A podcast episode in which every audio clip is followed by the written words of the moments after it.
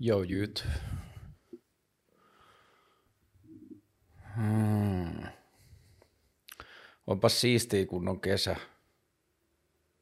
Ihan crazy. Tota, tässä on taas hetki mennyt. Kysymyksiä tuli hyvin, mä laitoin aamulla Instagramiin, mutta sitä ennen mä laitoin, ehkä mun pitää laittaa toi ikkuna kiinni.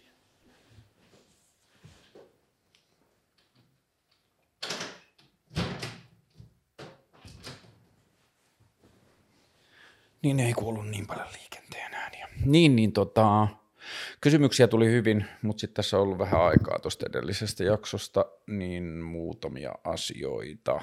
Öö, ystävällinen YouTube-käyttäjä nimeltään Mr. The Mystery 12 ja Instagramissa mystisellä käyttäjänimellä Teme oleva käyttäjä on tässä pari viime viikon aikana käynyt noita mun jaksoja läpi ja kirjoittanut niistä semmoiset sisältölistaukset, jotka mä oon sitten siirtänyt sinne descriptioneihin. Niitä löytyy nyt melkein kaikista vlogeista ja jonkun verran jo haastatteluista ja siellä on semmoiset, niin että pystyy klikkaan suoraan johonkin tiettyyn kohtaan tai kysymykseen ja se helpottaa vähän näiden kulutusta kyllä ja ehkä jossain vaiheessa mä haaveilen myös, että niistä voisi jotain juttuja alkaa klippailemaan semmoisiksi erillisiksi nostoiksi ja ehkä niille voisi sitten tehdä oman YouTube-tilin tai sitten laittaa ne samaan, pitää katsoa. Mutta toi nyt, että ne on ne sisällöt siellä silleen kohtina, niin helpottaa asioiden löytämistä tosi paljon. Sitten viime viikolla oli Hesarissa se juttu. Mä sanoin viime jaksossa, että se tulee pari kolme viikon päästä, mutta se tulikin nopeammin, niin Hesarissa oli se henkilökuva musta, jossa oli tuosta niin lestadiolaisuudesta lähtemisestä. Ja vaikka mä olin alkuun vähän epäileväinen, että jaksanko mä puhua siitä asiasta tai haluanko mä puhua siitä asiasta enää tai haluanko mä jotenkin liittää itseäni siihen, niin selkeästi kannatti. Tai siis hyvä, että tein. On tullut tosi tosi kivoja palautteita ja just jotenkin lestadiolaistaustaisille tai lestadiolaisuudessa eläville ihmisille siitä on tuntunut olevan paljon riemua ja ajattelemisen aihetta, joten olen hyvilläni, että tällainen tapahtui. Öö, Hesari-artikkeleihin liittyen tänään siellä oli hyvä juttu joutilaisuudesta ja koronasta ja siitä, että miten toivottavasti korona havahduttaa ihmisiä työnteon arkeen ja työnteon mittaamisen arkeen ja sen kyseenalaistamiseen ja siinä haastateltiin tutkija Juha T. Hakalaa, joka sattuu olemaan mun eno.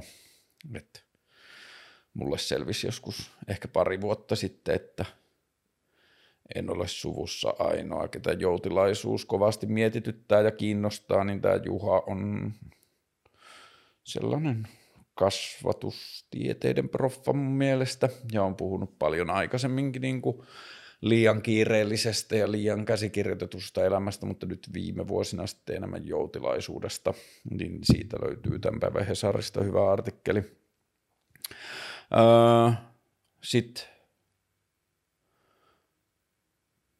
reilu viikko sitten, niin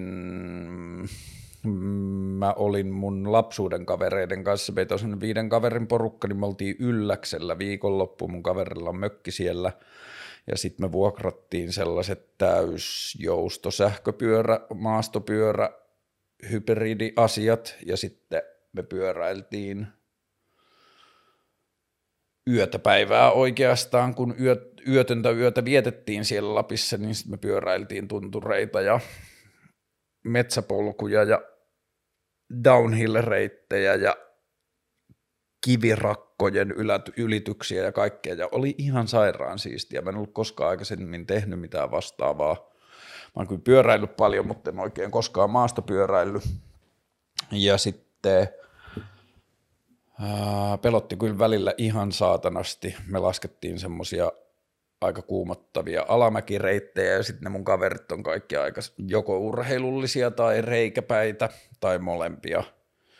Ja sitten mulla ei ollut muuta vaihtoehtoa kuin pysyä vaan perässä ja mä näin kyllä silleen satoja erilaisia kuolemismahdollisuuksia sen viikonlopun aikana. Ja sitten siellä ylläksellä oli joku 26 astetta lämmintä, tunturi oli verrattain autio, me etittiin sieltä jotain semmoisia lumipaikkoja ja le- leikittiin ja laskettiin siellä erilaisilla värkeillä, muun muassa piknikpöydällä, joka me löydettiin jostain alempaa tuota tunturista ja roudattiin sinne ylös.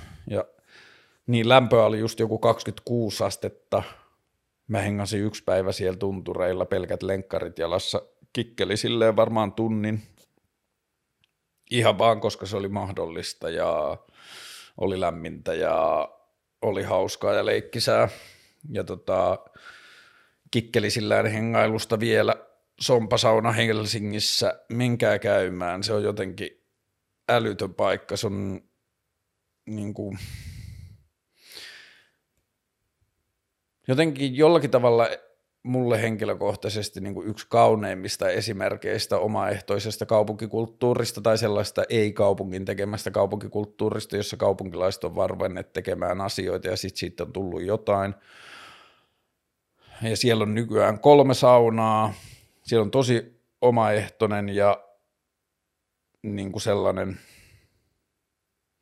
luonnollisesti pyörivä meininki, jossa jengi touhuilee. Ja sitten se, mikä siellä on jotenkin kiehtovaa, onhan niin kuin suomalainen saunakulttuuri ollut aina suhteessa alastomuuteen jotenkin tosi armollinen ja hyvä, mutta siellä sompasaunassa niin mä en muista paikkaa, jossa alastomuus olisi jotenkin yhtä luonnollista ja epäseksuaalista tai niin kuin, no luonnollisuus on just ehkä oikea sana. Ja en mä tiedä. Mä tykkään sompasaunasta sikana myös siksi, että sinne voi vaan, että jos on pyöräilemässä kaupungissa ja sitten yhtäkkiä, että haa, vois mennä saunaan ja uimaan, niin ei tarvi mitään varusteita, että voi mennä nakuna saunaan ja uimaan ja sitten antaa auringon kuivattaa sen, mitä tarvii kuivattaa. Ja joo, sompasaunasta shit. Ja sitten rentoutumiseen ja itsensä hellimiseen tai hoitamiseen tai uusien kokemuksien keräämiseen liittyen mulle tuli kysymys noista, joku laittoi kysymyksen, että onko mä käynyt tai kokeillut noita sensory deprivation eli aistieristys eli kellumistankkeja ja olen, olisinko mä nyt neljä tai viisi kertaa käynyt ja mä oon tykännyt siitä ihan älyttömästi. Just jotenkin se, että maailma katoaa ja jää vaan mieli jäljelle – ja mä oon siellä myös pystynyt semmoisilla harjoituksilla tekemään sellaista, että on voinut niin kuin vähän ajatella tai hengittää tai käsitellä niin kuin kehon tietyllä tavalla pois. Se on ollut mulla semmoinen harjoitus, jossa mä oon makoillut siellä tankissa ja sitten jos mä tunnen vaikka sanotaan vaikka oikea nilkka tuntuu, tai mä kuuntelen mun kehoa ja mietin, että missä tuntuu niin kuin vahvin tunne, ja sanotaan vaikka, että mä tunnen oikeassa nilkassa jonkun tunteen, ja sitten mä oon vaan niin kuin miettinyt ja hengittänyt läpi siitä niin kuin kehollisesta tunteesta siellä jossakin tietyssä spesifissä paikassa, ja tehnyt sitä niin kauan, että se on muuttunut niin kuin läpinäkyväksi tai tuntumattomaksi tai sellaiseksi hiljaiseksi, ja sitten käynyt sillä tavalla koko kehon läpi, ja sitten mä oon saavuttanut siellä tankissa semmoisia tiloja, jossa mun kehoa ei tietyllä tavalla ole olemassa tai se ei lähetä mulle mitään signaaleja, vaan täydellisessä pimeydessä, täydellisessä hiljaisuudessa, kellun kehoni lämpöisessä vedessä ja tunnen painottomuutta, niin mä oon päässyt tosi jotenkin miellyttäviin ja hienoihin paikkoihin, jossa on jotenkin enää vain mieli. Ja se on ollut tosi siistiä. Ja tota, koska nämä jo, kun Helsingissä on tämä Float, kellumispaikka, joilla on paikat Isoroballa ja Kalliossa, niin tämän Float-yrityksen pyörittäjät Tommi ja Juho on mun ystäviä, niin sitten mä sovin niitten kanssa, että Float nettikaupassa, kun käyttää koodia Kaarle, niin saa kaikista yksi kerta tai kolme kertaa tai sarjalipuista, mitä ikinä sieltä nettikaupasta ostaakaan, niin koodilla Kaarle saa 10 prosenttia alennusta niistä ostoksista ja ää, pojat sitten tilittää niiden ostoksen pohjalta X prosenttia mulle niin kuin ohjelman tukirahaa, eli yksi mahdollisuus, jos haluat tukea ohjelmaa, niin vie, vie itsesi kellumaan ja käytä koodia Kaarle Floatin nettikaupassa, mutta vaikka et käyttäiskään, niin mene kellumaan. Mä kyllä suosittelen, jos et ole kokeillut, niin su- suosittelen kyllä kaikille. Öö, kysymyksiin, näitä tuli kivasti. Öö, otetaan tuolta ensimmäinen. Miltä kesä tuntuu? Hmm, ihan tosi siistiltä. Mä oon nyt, nyt oli juhannusviikonloppu, niin mä lähdin joka aamu kotoa vaan silleen säkki mukana, jossa mulla oli päivälle vaadittavat tarpeet, oli uintikamat ja viltti ja juotavaa ja niin edelleen. Ja sitten mä vaan lähtenyt vähän niin kuin aamulla ovesta ulos pyöräileen ilman sel- selkeämpää suunnitelmaa ja perjantaina mä olin semmoisella friendin kokoon kutsumalla vähän semmoisella niin piknikhengausmeiningillä tuolla Mustikkamaalla. Ja ystävät oli hankkinut myös äänentoistokamat sinne. Ja silloin päivällä kun me aloitettiin, niin meitä oli ehkä 30-40 ihmistä. Ja sitten illalla kun mä lähdin sieltä ehkä yhden maissa himaan, niin siellä oli varmaan yli 200, että Mustikkamaan alueelta ja varmaan joku sosiaalisen median juttu tai jotain, niin mustikkomaan alueelta varmaan vaan silleen niin kuin musiikin perässä ja sitten sosiaalisen median kautta ihmiset oli nähnyt ystäviään siellä tai muuta, niin sitten siellä oli joku 200 tai yli ihmisiä, ihan sairaat bileet. Jotenkin tosi tosi kiva tanssia niin kuin taivasalla ja sitten oli tanssilattia tai semmoinen lava siellä mustikkamaalle ja sitten sen ympärille vaan siihen ympäröivä kallioille ja metsikköön ja puistoon oli levittäytynyt ihmisiä, jotka grillas ja oli lapsia ja joo, jotenkin ihan tosi mielen, miellyttävä, mutta että siihen niin kuin jotenkin tiivistyi se tosi paljon, että miltä kesä tuntuu, että voi vaan olla ja käydä uimassa ja tämä niin kuin ympäristö ja ilmasto on niin kuin ystävällistä ja tukevaa ja kannustavaa ja niin edelleen. Ja se on ollut kyllä tosi siistiä. Ja sitten mä oon käynyt uimassa aika paljon ja sitten mä oon mennyt vaan puistoihin ja käynyt hakemaan ruokaa ja istunut yksin puistossa tunteja ja sitten joku kaveri on sattumalta tullut tai mä tykkään kyllä kesässä parasta eniten siitä, että suunnittelee mahdollisimman vähän, niin on mahdollisimman suuri jotenkin todennäköisyys ja mahdollisuus tarttua satunnaisiin niin kuin seikkailuihin ja johonkin vaan mahdollisuuksiin, mitä joku ehdottaa. Ja joo, kesä tuntuu kyllä voitolta. Mm.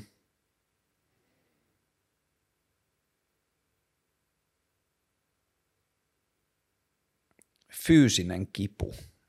Hyvä kysymys.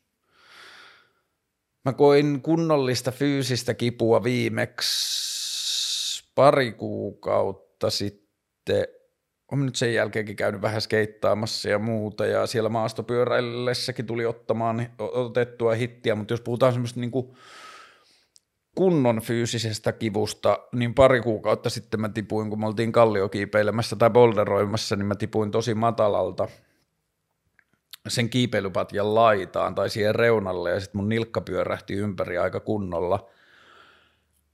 Ja sitten se kipu iski, ja se iski niin kovaa, että tuli kaikki nämä niin kuin verenmaku suuhun ja kylmä hiki ja semmoinen sekä kehollinen että mielellinen levottomuus, jos ei niin kuin tiedä miten olla. Ja sitten sen jossain kivun keskellä mun päähän tuli se ajatus siitä, että haa, että mä oon tehnyt siellä kelluntatankissa ja muuten niin kuin näitä tuntemuksen poistamisharjoituksia, että mä oon vaan ajattelemalla jotakin asiaa siirtänyt jotain tuntemusta kehosta pois – mä oon harjoitellut sitä kaikista tällaisissa, että me vaikka sänkyyn nukkumaan ja sitten mun joku raaja jää vähän huonoon asentoon tai silleen, että se ei ole niin optimiasennossa, niin sitten mä vaan ensin otan sen niin kuin harjoituksena ja mietin vaan, keskityn siihen kohtaan ja yritän niin kuin muuttaa sen okoksi. Ja sitten kun se nilkka pyörähti siellä kiipeillessä, niin sitten mulle tuli sama ajatus päähän, että okei, että tämä kipu nyt kestää jonkun aikaa, yritä mitä sä voit tehdä sille mielellä – tai miten mieli voi vaikuttaa, tai miten suhtautuminen siihen voi vaikuttaa. Ja sitten mä rupesin vaan niin kuin periaatteessa meditoimaan sitä kipua, että mä keskityin vaan siihen kohtaan, missä sattuu, ja miltä se kipu tuntuu, ja miltä se polte tuntuu, ja mitä mun mieli sanoo, kun sieltä tulee se kipukokemus ja muuta. Ja sitten nyt, no nyt merivedet on niin lämpimät, että niissä ei ole enää mitään ongelmaa, mutta että vielä muutama viikko sitten – kun kävi uimassa eri paikoissa, niin oli tarjolla aika kylmiäkin vesiä ja samoin siihen ylläksen korkeudella ja niin edelleen, niin sitten tuon kylmäveden kanssa mä oon harjoitellut sitä samaa. Siinä mä en ole keskittynyt mihinkään tuntemukseen, vaan mä oon tehnyt niin, että kun mä oon mennyt sinne veteen ja talvella myös avannossa, että mä vaan keskityn vain ja ainoastaan hengity- hengitykseen, että jos ei muuta, niin mä hengitän aika raskaasti, mutta että mä keskityn vaan siihen hengityksen ulos sisään liikkeeseen. Ja se on kyllä auttanut siihen niin kuin kylmäveden kohtaamiseen tosi paljon. Ja siis tämä kysymys fyysisestä kivusta tulee vähän niin kuin kesken prosessia, mutta se kiinnostaa mua tosi paljon, koska sen on selvittänyt, tai niin kuin sen on ymmärtänyt jo, että henkisestä kärsimyksestä ja semmoista niin kuin henkinen kipu ja henkinen mielen jotenkin kipuilu, niin se on tosi paljon suhtautumisesta ja elämäntilanteesta ja ympäristä, ympäris, ympäröivistä vaikuttimista kiinni ja minkälaisessa tilanteessa joku asia tulee ja minkälaiset henkiset voimavarat on sen käsittely ja niin edelleen, niin on tajunnut sen, että mielen kipu on tosi paljon hallit, ei hallittavissa, vaan siihen voi vaikuttaa, jos on itse hyvässä paikassa tekemään sitä, niin sitten tämä ajatus on ruvennut niinku vuotamaan myös fyysisen kivun puolelle, mutta että se jotenkin se tutkimus tutkiskelu on itsellä tosi alussa ja siihen tulee mahdollisuuksia vain silloin, kun sattuu tosi paljon ja toisaalta toivoisi, että ei hirveästi tulisi tilanteita, että fyysisesti sattuu tosi paljon, mutta jos näin on, niin sitten nyt vaan oma tehtävä itselle on muistaa, että tämä on harjoitus, tämä on mahdollisuus harjoitukseen, että käsittele fyysistä kipua ja, tun, niin kuin fyysistä kipua ja tutustu siihen, että miltä se voi tuntua ja mitä siihen voi suhtautua uudella tavalla. Ää, ää, niin, tämä on kyllä ehkä vähän kipuun liittyvä. Mutta musta tuntuu, että mä oon vastannut johonkin tämän tyyppiseen aikaisemmin, mutta onko sun kaikilla tatuoinneilla joku merkitys? Minkä ikäisenä hankit ensimmäisen leiman? Tää pidä huolta tuoli ja älä huoli riippukeinu on ensimmäiset tatuoinnit ja ne mä oon ottanut varmaan neljä, viisi vuotta sitten, ja olisiko mulla nyt ehkä kymmenen tatuointia, ja joo, kyllä niillä kaikilla merkitys, se merkitys tietty vaihtelee, esimerkiksi tämä, jos on tämmöinen tota, en tiedä miten tämän näkee, mutta tämmöinen lelulaatikko, tämmöinen vanha brio, jossa on nämä reijät puupalikoille, ja sitten siellä on tähtireikä ja kolmioreikä ja neljöreikä, ja sitten siellä on ympyräpalikka, jolle ei ole omaa reikää, ja sitten se niinku liittyy tuollaiseen tukseen. Niin, ja sitten se ympyräpalikka on myös samalla smiley face, että se on vähän niin kuin tyytyväinen, tai niin kuin ok-tilanteensa kanssa, niin tämä liittyy niin kuin paikkamaailmassa ajatukseen ja siihen, että kaikille ei ole paikkaa tai kaikkien ei tarv- kannata tai tarvi etsiä sitä omaa paikkaa ja se, että vaikka siellä boksissa ei olisi paikkaa, niin silti voi olla onnellinen ja tyytyväinen elämäänsä.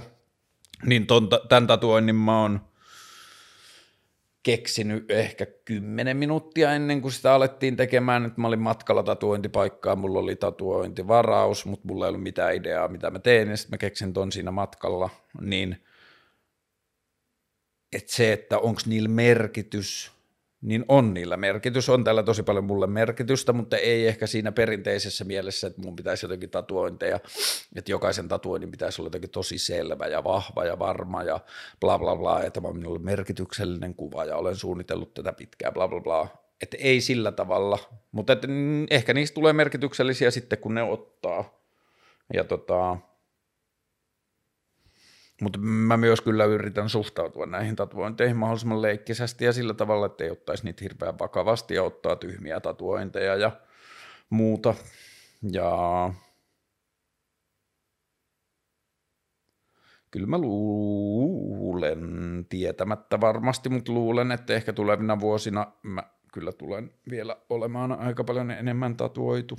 Tai jotenkin pidän ajatuksesta. Se jotenkin muodostaa semmoista leikkistä suhdetta kehoon, ettei tarvi ottaa niin vakavasti ja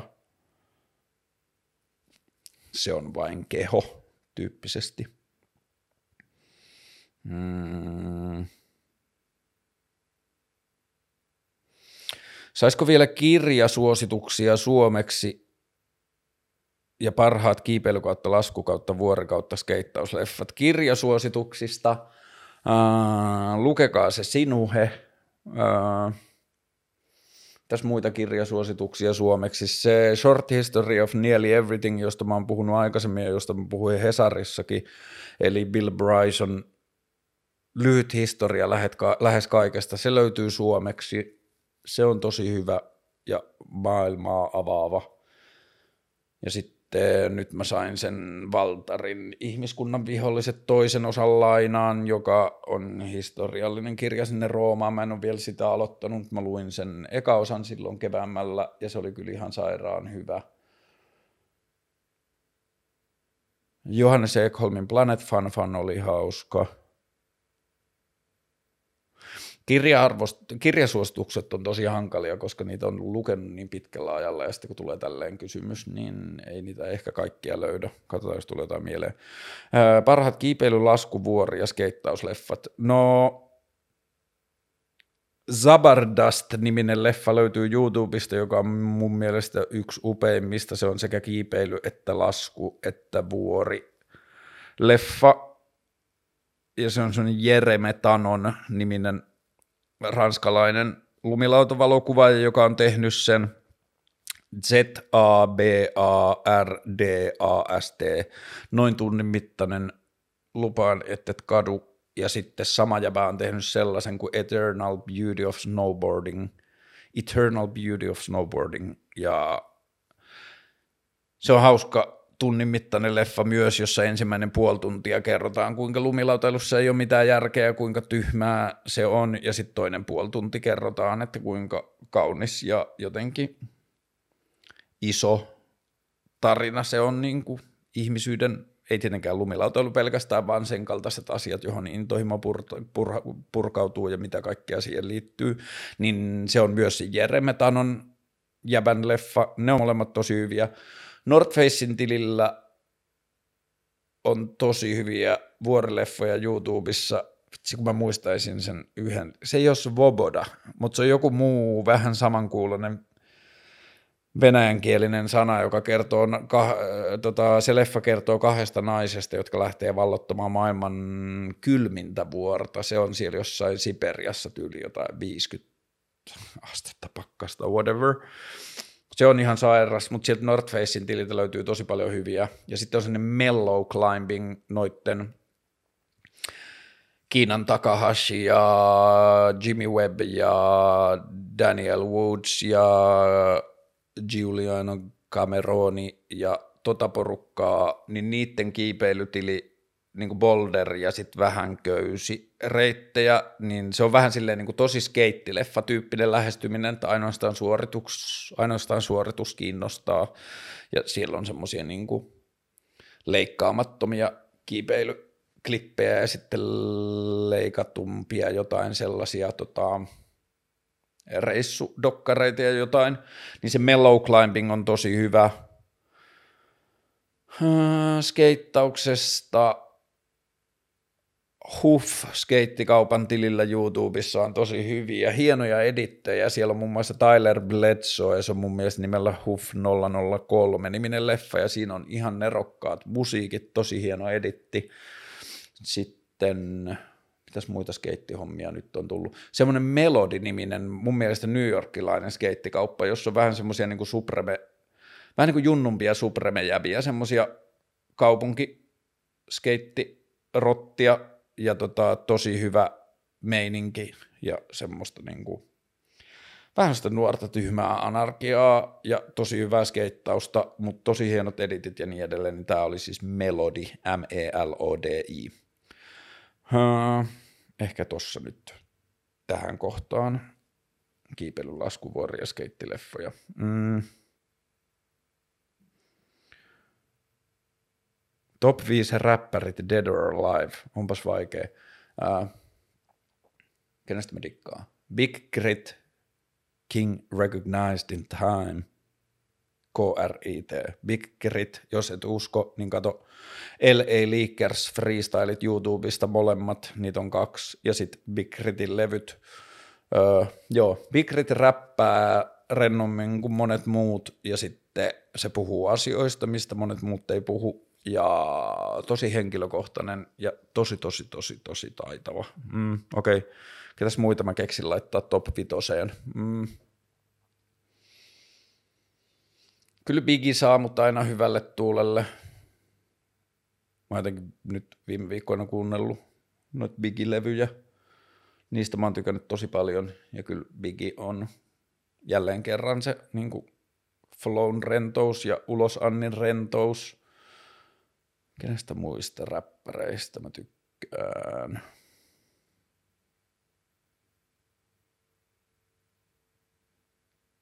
Voinko mä sanoa Outcastin? Totta kai voin. Estä. Outcasti. Outcastin mä sanon kyllä ehkä yhtenä räppärinä. Big Crit, Biggie, Outcast.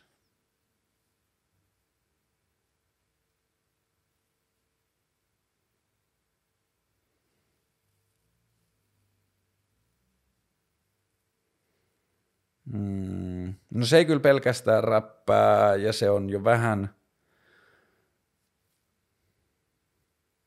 niin kuin Glory Days on jo vähän mennyt, mutta kyllä Lauren Hill on ollut mulle tosi tärkeä. On myös muu niin kuin laulaja ja R&B-artisti, mutta varsinkin Futures-aikoina räppärinä jotenkin itselle tosi tosi merkittävä.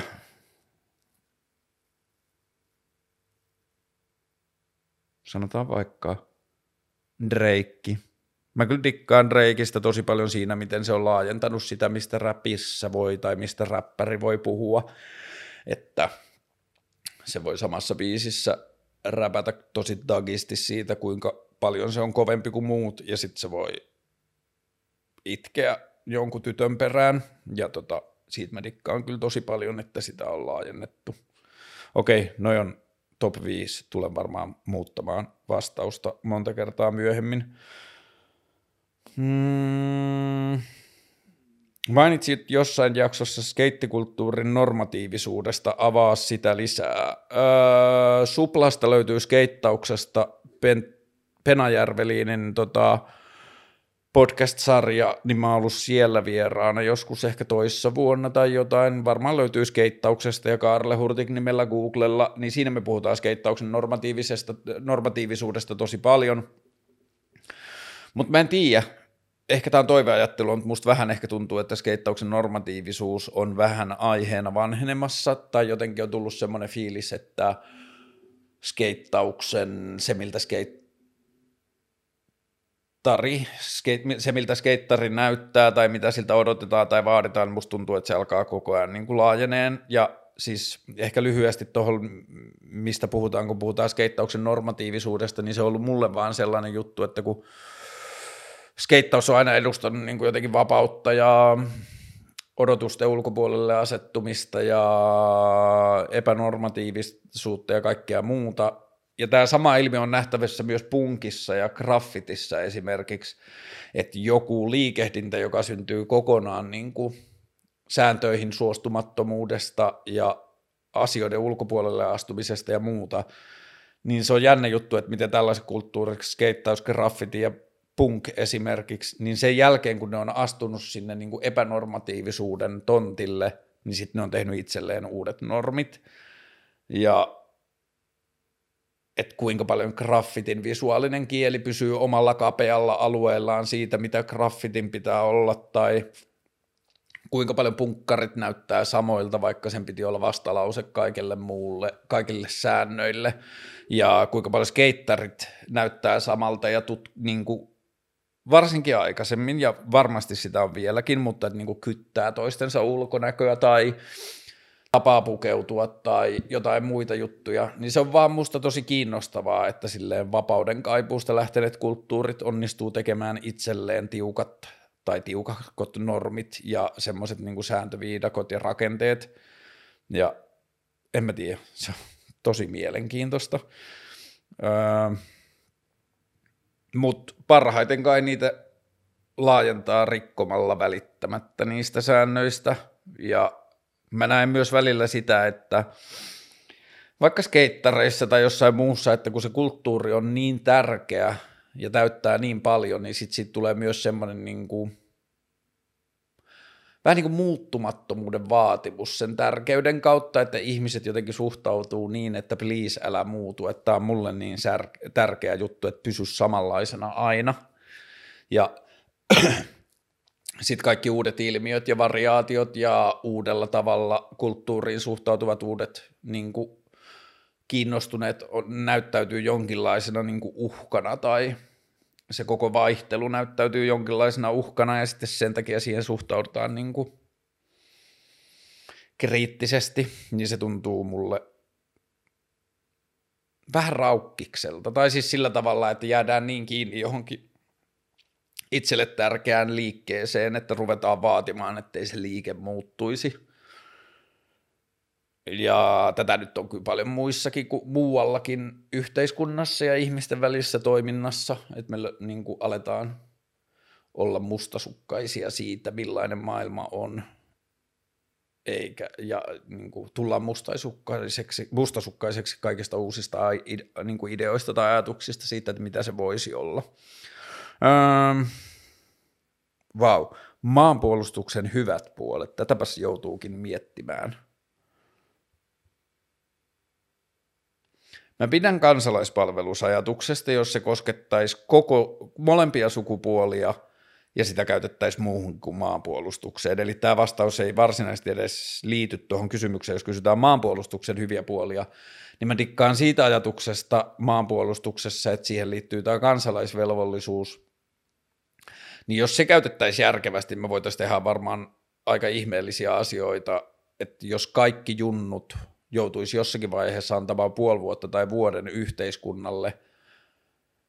Ja sitten siihen voitaisiin katsoa, mitä muita asioita, mitä juttuja me halutaan opettaa ihmisille vielä koulun ja koulutuksen jälkeen, että kuuluisiko siihen jotakin niin kuin ympäristöön tai kestävää elämäntapaa tai johonkin muuhun toisten ihmisten kohtaamiseen tai muuhun liittyviä asioita, mutta että se mikä mua siinä kiinnostaa on se, että jos tästä niin kuin kansalaispalveluksesta armeijan käyttöön laitettaisiin vaan minimi, niin kuin mahdollisimman vähän ihmisiä, joilla pystytään hoitamaan puolustusvelvollisuus, mutta kaikki muut ihmiset tästä vapaaehtoisryhmästä niin kuin menis vanhusten hoitoon tai vanhusten kohtaamiseen tai tyyli niin kuin meillä olisi jotain niin kuin maanviljelystoimintaa, joka liittyisi tällä tavalla niin kuin yhteiskunnan perushuoltovarmuuteen, ihmiset voisivat osallistua siihen ja mitä kaikkea niin kuin vähän jotenkin hyvän tekeväisyytenä ja vapaaehtoisuutena liittyneitä asioita, niin me voitaisiin käyttää sellaisiin asioihin sitä niin kuin nuorten ihmisten, että vähän niin kuin jokainen nuori aikuiseksi kasvaessaan jossain kohtaa antaisi puoli vuotta tai vuoden pienellä korvauksella yhteiskunnan käyttöön.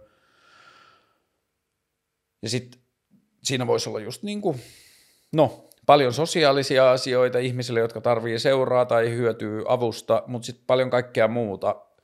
Ja koulusijaisuuksia ja kirjastoduuneja ja lastenleikkikouluja ja siis mitä kaikkea, niin kuin kaikkea semmoista yhteiskunnallista yleishyödyllistä toimintaa, niin – jos kysytään maanpuolustuksen hyvät puolet, niin ensimmäisenä sanottakoon, että maanpuolustus on luonut tällaisen systeemin kuin kansalaisvelvollisuus, ja ehkä sitä voitaisiin käyttää järkevästi vielä joihinkin aika siisteihin juttuihin.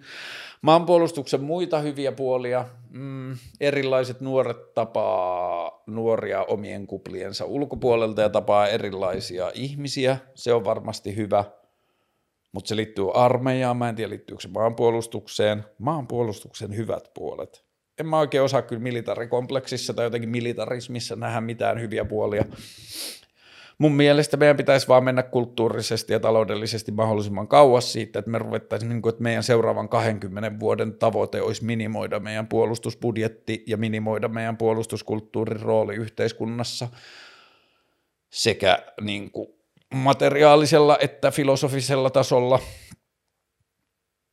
Ja mä vihaan ajatusta, että meillä on globaali ajatus siitä, että meillä on pakko olla armeija ja aseita ja pommeja ja granaatteja ja tykkejä ja tappovälineitä vain siksi, että no kun muillakin on.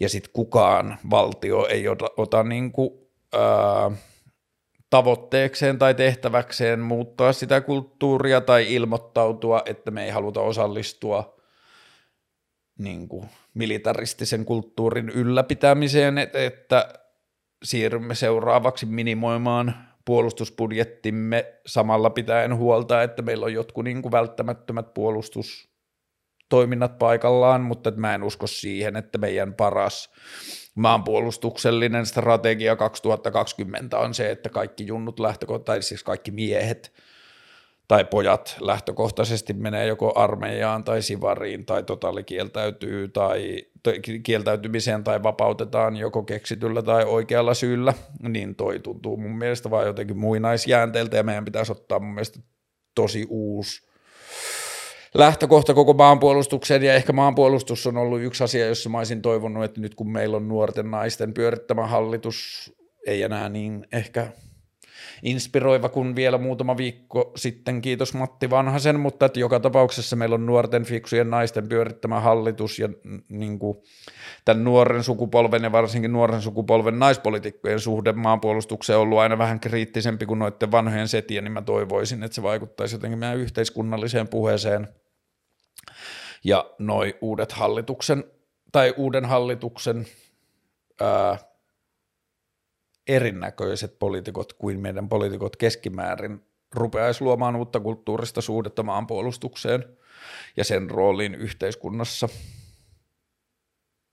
Sori, kun en osaa vastata maanpuolustuksen hyvin puoliin, kun en juuri näe niitä. Mm. Kiinnostaako historia? Pidätkö historian tuntemusta merkityksellisenä? Mm. Tosi hyvä kysymys, jota mä oon myös miettinyt aika paljon. Mä en osaa vastata suoraan, että kiinnostaako mua historia, mutta mä luulen, että keskimääräiseen niin kuin sivistyneistöön suhteessa mua kiinnostaa historia vähemmän. Ja syy on se, että että musta tuntuu, että meidän yhteiskunta on vähän historia-obsessoitunut sillä tavalla, että se, se mikä ehkä satuttaa tai tuntuu tyhmimmältä on se, että ihmiset perustelee tulevaisuuden ennustuksiaan historialla, että tämä asia tulee menemään näin, katso historiaan, tämä asia on aina mennyt näin ja puhutaan ihmisten toiminnasta, niin tollainen ajattelu, että historialla kirjoitetaan tulevaisuuden todennäköisyyksiä tai tulevaisuuden tapahtumia, niin se on mun mielestä tosi epäinhimillinen ajatus, koska siinä ei uskota ihmisen käytöksen tai yhteisön käytöksen muutokseen. Ja tämä näkyy just niin kuin tällaisissa, että ei poliittinen järjestelmä tule muuttumaan tai ei kapitalismia tulla kyseenalaistamaan tai ei sitä, tätä tai tuota asiaa tule tapahtumaan tai turha niistä on haaveilla. Ja sitten perustelu on se, että katso historiaa, näin ei ole tapahtunut koskaan aikaisemminkaan tai katso historiaa, näin on tapahtunut aina ennenkin. Niin se on tehnyt musta vähän niin kuin silleen historiakriittisen tai historian roolin kriittisen tai niin kuin, että mä en näe histori, mä en näe niin hyödyllisenä obsessoitua historian kanssa silloin, jos on kiinnostunut tulevaisuudesta. Yksi asia, jonka kanssa mulla on, tai niin kuin yksi kulma historiaan, jonka kanssa mulla on vähän biifiä, on myös se, että meillä saattaa olla tutkijoita, jotka, esimerkiksi filosofia on hyvä esimerkki, että meillä on tutkimustyötä tai tutkijoita, jotka keskittyy ainoastaan menneisyyteen, mitä joskus sanottiin, kuka teki mitä milloin, miten se vaikutti sen ajan ilmapiiriin tai miten se vaikutti sen filosofin tai tutkijan tai tieteilijän tai kirjailijan tai kenen tahansa muun jälkeen tulleisiin tekijöihin ja kaikkea muuta, niin se tuntuu mun mielestä, se on vähän niin kuin raukkamaista, siis sillä tavalla, että ei uskalleta olla innostuneita tulevaisuudesta, niin haudataan päämenneisyyteen. Nyt mä yksinkertaistan tosi paljon – tehdäkseni pointtini selväksi. Tämä ei tarkoita sitä, etteikö historian tutkimus olisi merkityksellistä ja eikö maailmassa olisi tehty valtavasti merkittävää historian tutkimusta, joka on vaikuttanut merkittävällä tavalla myös meidän tulevaisuuteen ja niin edelleen. Mutta Musta silti tuntuu näin ulkopuolisen silmin, että meidän kulttuuri ja tieteellinen kulttuuri ja varsinkin humanististen tieteiden kulttuuri, niin se on niin kuin liikaa kiinnostunut ihmisen menneisyydestä suhteessa ihmisen tulevaisuuteen. Ja muutenkin tulevaisuudesta innostuminen jää mun näkökulmassa vähän historian jalkoihin. Meillä on sikana kaikkia jengin, niin kuin ihmisiä, jotka tietää siis kaikki Amerikan presidentit ja niiden syntymäpäivät ja virkaastumispäivät ja kuolivuodet. Ja siis meillä on hirveästi ihmisiä, joiden kovalevyllä on hirveästi historiallista dataa, ja se historiallinen data ei varsinaisesti ihan hirveästi auta meitä tulevaisuuden ongelmien ratkaisemisessa. Se näyttää, miten me ollaan tultu siihen, mutta me tarvitaan enemmän kokonaan historiastakin irti olevaa ajattelua, monesta syystä, mutta ehkä tärkeimmistä syystä se, että me ei voida enää oikein tehdä historiasta ja ihmisen aikaisemmasta toiminnasta historiassa ja varsinkaan yhteisöjen toiminnasta historiassa, niin me ei voida oikein tehdä päteviä johtopäätöksiä johtuen siitä, että meidän nykyisyydessä meillä on internet, mitä ei ihan vähän aikaa sitten vielä historiassa ollut. Ja internetin ja laajojen ihmisryhmien kyky kommunikoida keskenään ja ymmärtää yhteisöjen sisäistä dynamiikkaa ja sisäistä maailmankuvaa muuttaa kaikkea, mitä me tiedetään yhteisöstä tai mitä me voidaan yhteisöistä ja niiden toiminnasta ja kyvystä muuttua tai muuttaa toimintaansa, niin historian lukeminen ei ole enää pätevä argumentti tulevaisuuden ennustamiseen noissa asioissa. Ja Joo, mä pidän merkityksellisenä sitä, että kaikilla aloilla on ihmisiä, joilla on laaja ja syvä historian tuntemus, mutta vähintään yhtä tärkeänä mä pidän sitä, että kaikilla aloilla olisi ihmisiä, jotka eivät tiedä historiasta juuri mitään. Ja miksi näin, niin mä ajattelen, että – ihmiset, jotka eivät tiedä, mitä on ennen tehty, tai varsinkaan ihmiset, jotka eivät tiedä, miten tehdään oikein, niin mä lasken sellaisten ihmisten varaan tosi paljon odotuksia, mun henkilökohtaisia odotuksia tulevaisuudesta ja meidän uusista innovaatioista ja tapoja tehdä asioita uudella tavalla – mä oon jotenkin enemmän kiinnostunut muusikosta, joka ei tiedä musiikin historiasta mitään, kuin muusikosta, joka tietää siitä kaiken. Ja se johtuu siitä, että se ihminen, joka ei tiedä sitä musiikin historiaa, osaa tehdä paremmin omat virheensä ja ö, mennä suuntiin, jonne ei pitänyt mennä ja niin edelleen. Ja mulla koko ajan vahvistuu se ajatus, että meidän sukupolven ja meitä, tai ei edes meidän sukupolven, vaan ihmisen tehtävä – niin kuin jotenkin silleen syvä tehtävä ja merkitys on tuottaa edeltäjilleen pettymys, eli suorassa merkityksessä vanhemmilleen tai esimiehilleen tai ö, yritysjohtajille ja muille, niin kuin, että jos me nuoret sukupolvet, en mä tiedä, onko mä enää nuorta sukupolvea, mutta että sovitaan, että mä oon, niin jos me nuoret sukupolvet tartutaan yhteiskunnan haasteisiin, tai siis ei sen tarvitse olla välttämättä yhteiskunnan haastetta, vaan kulttuurisiin ilmiöihin ja muihin, niin meidän pitää olla valmiita, vähintään valmiita, mutta jopa lähtökohtaisesti meidän pitää lähteä siitä ajatuksesta, että meidän pitää tuottaa meidän edeltäville pettymys. Me ei saada suorittaa sitä todellisuutta, joita ne meidän edeltävät osaa meiltä odottaa. Että jos meidän vanhemmat haluaa meistä lakimiehiä, niin meillä on mun mielestä tähän maailman aikaan, kun me nähdään, että just vaikka joku lakimiehen ammatti tulee automatisoitumaan niin paljon – niin mä ajattelen, että nuorten ihmisten tehtävä on tuottaa pettymyksiä niiden vanhempien odotuksille, että se on ainoa tapa tuottaa meille uutta ja toimivampaa maailmaa.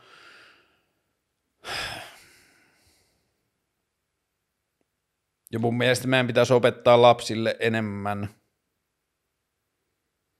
tapoja löytää tietoa tapoja yhdistää tietoja ja tapoja niin kuin luoda uutta tietoa vanhan tiedon pohjalta tai olemassa olevan tiedon pohjalta, niin musta se on tärkeämpää kuin se, että junnut tietäisi historiaa tai varsinkaan jotakin Pähkinäsaaren rauhan vuosia. Että jos ajattelee niin kuin ala-aste, yläaste, lukio, niin historian tunnilla syötetään ihan älytön määrä meille dataa, josta ei varsinaisesti ole mitään hyötyä, että se on ollut niin kuin se – mun mielestä niin kuin me vanhemmat ja mitä vanhemmaksi me mennään, niin sitä enemmän me jotenkin ajatellaan, että meidän aika on ollut niin merkityksellistä tai meidän esivanhempien aika on ollut niin merkityksellistä, että kaikkien lapsien pitää te- tietää siitä.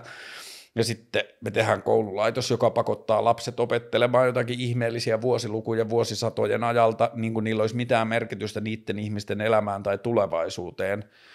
Mun mielestä meidän pitäisi puhua niin kuin pääpiirteistä ja isoista vaiheista vaikka Suomen historiassa, että niin kuin tehdä timeline siitä, vaikka niin kuin visuaalinen timeline siitä, että tässä on Suomi viimeisen 500 vuoden aikana ja tässä on pääjutut siitä ja niin kuin määritä itsellesi jonkinlainen hahmotelma, minkälainen polku me ollaan tultu. Mutta sitten mitä se historia on ollut silloin, kun mä oon opiskellut ja sen käsityksen perusteella, mitä mä katson mun lasten kouluopintoja olkapään yli, niin se historia niin kuin perustuu just tällaisiin niin kuin täysin merkityksettömän tuntuisiin asioihin – Joten jos mä yritän vastata tähän kysymykseen, kiinnostaako historia, pidätkö historian tuntemusta merkityksellisenä, kiinnostaako historia, kiinnostaa, pidänkö sitä merkityksellisenä, en juurikaan. Ja just nämä kaikki tällaiset vanhat klassiset ää, ihmiset, jotka eivät tunne historiaa, ovat tuomittuja toistamaan sitä, niin mm, mun mielestä vähän yksinkertainen – yksinkertais, tai siis sille, että vähän yksinkertaistus monimutkaisesta asiasta, en mä usko, että se menee niin, ihminen, joka ei tunne historiaa, tämä asia voidaan pukea myös niin, että ihminen, joka ei tunne historiaa, on tuomittu tekemään kaikki omalla tavallaan, ja sitten omallaan tavallaan toimiva ihminen tai yhteisö on paljon todennäköisempi tekemään uusia asioita kuin se, joka tietää kaiken menneestä. Jotenkin näin. Ja niin. It's all gone. Kaikki historia on tapahtunut jo, me ei voida vaikuttaa siihen millään tavalla. Me voidaan nähdä jotain niin kuin jännitteitä tai suuntia, mitä meidän yhteiskunnassa on, että hei, että tämä on historiallinen liikehdintä, joka on mennyt näin – ja jos siihen halutaan muuttaa tai jos sitä halutaan muuttaa tai kyseenalaistaa tai muuta, niin se projektio ja se liike ja se vauhti on hyvä ymmärtää, jotta tietää minkälaista liikehdintä, liikehdintää on ryhtymässä vahvistamaan tai muuttamaan suuntaa tai jotain, niin siksi on tärkeää ymmärtää se historia, mutta että sitten varsinkin kun mietitään tulevaisuuden tai niiden ongelmien ratkaisu ratkaisemista, joita meidän pitää pystyä tekemään nyt, jotta meillä on jonkinlainen tulevaisuus, niin niiden ratkaisemiseen mä toivon, että niihin käytetään myös tosi paljon aivoja, joilla ei ole sitä historian tuntemusta ja joiden maailmaa ei ole viety johonkin todellisuuteen historian perusteella, vaan annetaan niiden ihmisten luoda oma todellisuutensa ja lähteä ratkomaan niitä ongelmia sieltä näkökulmasta, niin sillä tavalla me saadaan paljon enemmän kirjoa siihen. Mm. Tämä liittyy puhtaasti historiaan, tämä seuraava kysymys, ja myös mun omaan henkilöhistoriaan, mutta varsinkin Suomen historiaan, ja kysymys kuuluu, kerro suhteestasi Nokiaan. Mä innostuin graafisesta suunnittelusta ja internetin niin kuin silleen, vähän konehuoneen mahdollisuuksista, niin kuin alustavasti koodauksesta ja jostain HTML ja JavaScriptia ja CSS ja sellaista, niin silloin 90-luvun puole, puolessa välissä ja sen jälkeen ja koko 90-luvun loppupuolen mä niin kuin noiden lautailulajien lisäksi harrastin tosi paljon internettiä ja tutustuin vaan siihen, mitä internet on ja tein omia nettisivuja ja harjoittelin koodausta ja tutustuin internetyhteisössä muihin internetgraafisiin suunnittelijoihin ympäri maailmaa ja niin edelleen. Ja ysiluokan tettiin mä tulin jo Helsinkiin sellaiseen firmaan kuin Interweb Design, joka oli ensimmäisiä tämmöisiä niin kuin nettiputkia silloin aikoinaan. Niin tämä oli ysi seiska mä sanoisin. Ja sitten lukion kakkosen jälkeen, mä olin siinä välissäkin tullut kaikki kesät aina Helsinkiin töihin ja skeittaamaan, mutta lukion kakkosen jälkeen kesällä, mä tulin Helsinkiin töihin IT-firmaan, joka oli sellainen kuin Satama Interactive, joka on varmaan niin kuin yrityksenä tuon 2000-luvun IT-kuplan semmoinen niin kuin näyttävin tarina, tai siis silleen, että se oli niin kuin ehkä se, se oli ensimmäinen tuommoinen iso IT-firma, joka meni pörssiin ja oli tota, ton pörssipäivän jonot Hernesaaressa ja niin kuin, siitä tuli jonkinlainen niin kuin 2000-luvun alun IT-kuplan semmoinen tiivistelmä. Niin mä menin sinne töihin lukion kakkosen jälkeen, eli se on ollut varmaan jotain 99 tai jotain sellaista. Ja haa, mulla on siihen liittyvä reliikki täällä.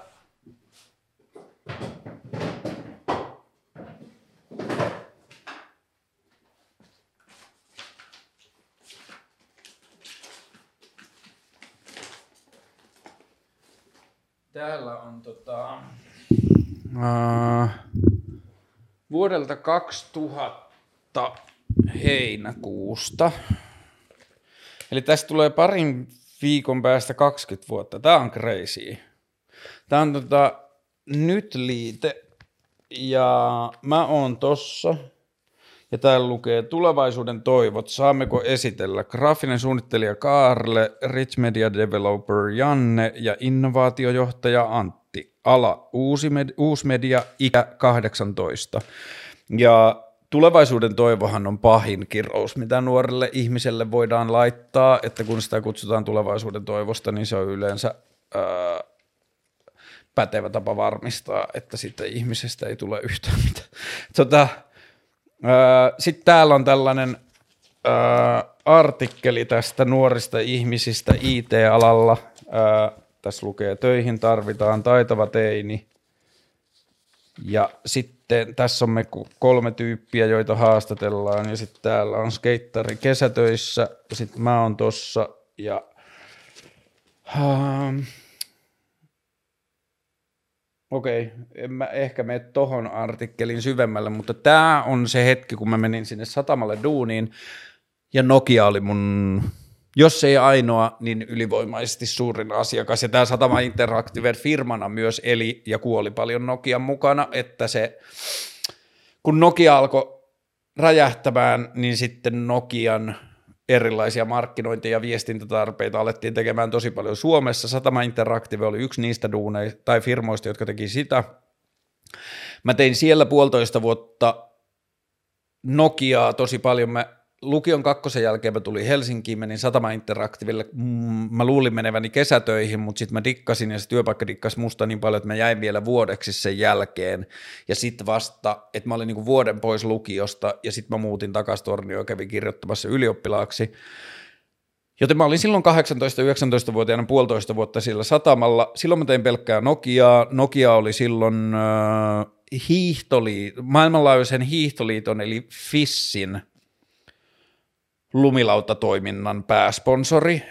Maailmassa silloin 2000-luvun alussa Naganon olympialaisten lumilautailun näytöslajina oleminen oli 98, eli toi on ollut sitten 2000, niin maailman lumilautailun, niin kuin että siihen liittyi tämmöinen raastava, repivä riita, kun oli ISF, eli maailman lumilautaliitto, ja sitten oli FIS, eli maailman hiihtoliitto. Ja Amerikassa, kun lumilautailu rupesi nostamaan päätään, niin amerikkalaiset laskettelukeskukset rupesi kieltämään, tai monet amerikkalaiset laskettelukeskukset ja suksi niin laskettelukulttuuri yleisestikin suhtautui tosi vi- vihamielisesti lumilautailuun. Laskettelu oli niin kuin jotenkin sitä neovärejä ja se oli vähän niin kuin talvigolfausta, siinä oli niin kuin ehkä just se vähän näyttäminen ja Vail Colorado ja niin kuin tietyllä tavalla, että tämä on kallis harrastus ja tämä on niin kuin semmoinen vähän sen glamour-juttu, ja sitten lumilautailijat tuli, ja sitten ne oli räkiksi, ja sitten ne pukeutui rumasti, ja ne etuili hissijonossa, ja niillä oli semmoinen niin kuin meininki, ja sitten tuli niin kuin biiffi laskettelukeskusten tai laskettelijoiden ja lumilautailijoiden välillä, ja lumilautailua kiellettiin monissa laskettelukeskuksissa ja kaikkea muuta, mutta sitten kun huomattiin, että tuon lumilautailun suosio maailmassa lähti räjähtämään, niin yhtäkkiä hiihtoliitto eli FIS kiinnostui siitä ja sitä ennen lumilautailijat oli kerännyt jo perustaa oman liittonsa, koska se tuntui, että se oli niin erillistä sen suksijutun kanssa. Lumilautailijat ei tykännyt laskettelijoista, laskettelijat ei tykännyt lumilautailijoista, joten lumilautailijat perusti oman liittonsa. Sitten lumilautailun globaali suosio alkoi räjähtämään ja sitten oltiin vähän niin kuin hämmentyneitä, että täällä on nyt kaksi lajiliittoa, jotka on kiinnostuneita siitä – Nokia kaikessa viisaudessaan laittoi ke- kaikki pelimerkkinsä sille väärälle liitolle, eli sille tylsemmälle ja insinööri, se oli niin kuin suksimiesten versio lumilautailusta, se oli laskettelijoiden versio lumilautailijoista, tai se oli hiihtäjien versio lumilautailusta, siihen kuului urheilullisuus ja siihen kuului samanlaiset vaatteet ja siihen kuului ehkä jopa nationalismi ja maajoukkueet ja kaikki semmoinen meininki. Ja sitten oli ISF, joka oli snoukkareiden oma liitto, jossa oli Terje Haakonse ja Daniel Frank ja oli vapaus ja me arvostetaan tyyliä enemmän kuin sitä, että kuka pyörii eniten ja luovuus on tärkeämpää kuin atletismi ja yllättävyys ja hauskuus ja huumori on merkityksellisiä asioita tässä lajissa ja kaikkea muuta.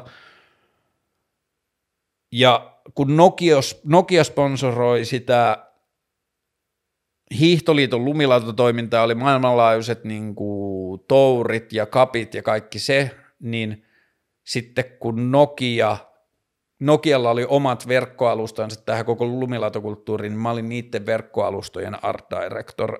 Ja tein niitä ja tein Nokiaa muutenkin siellä satamalla ihan sikana. Ja niin mä olin siellä puolitoista vuotta.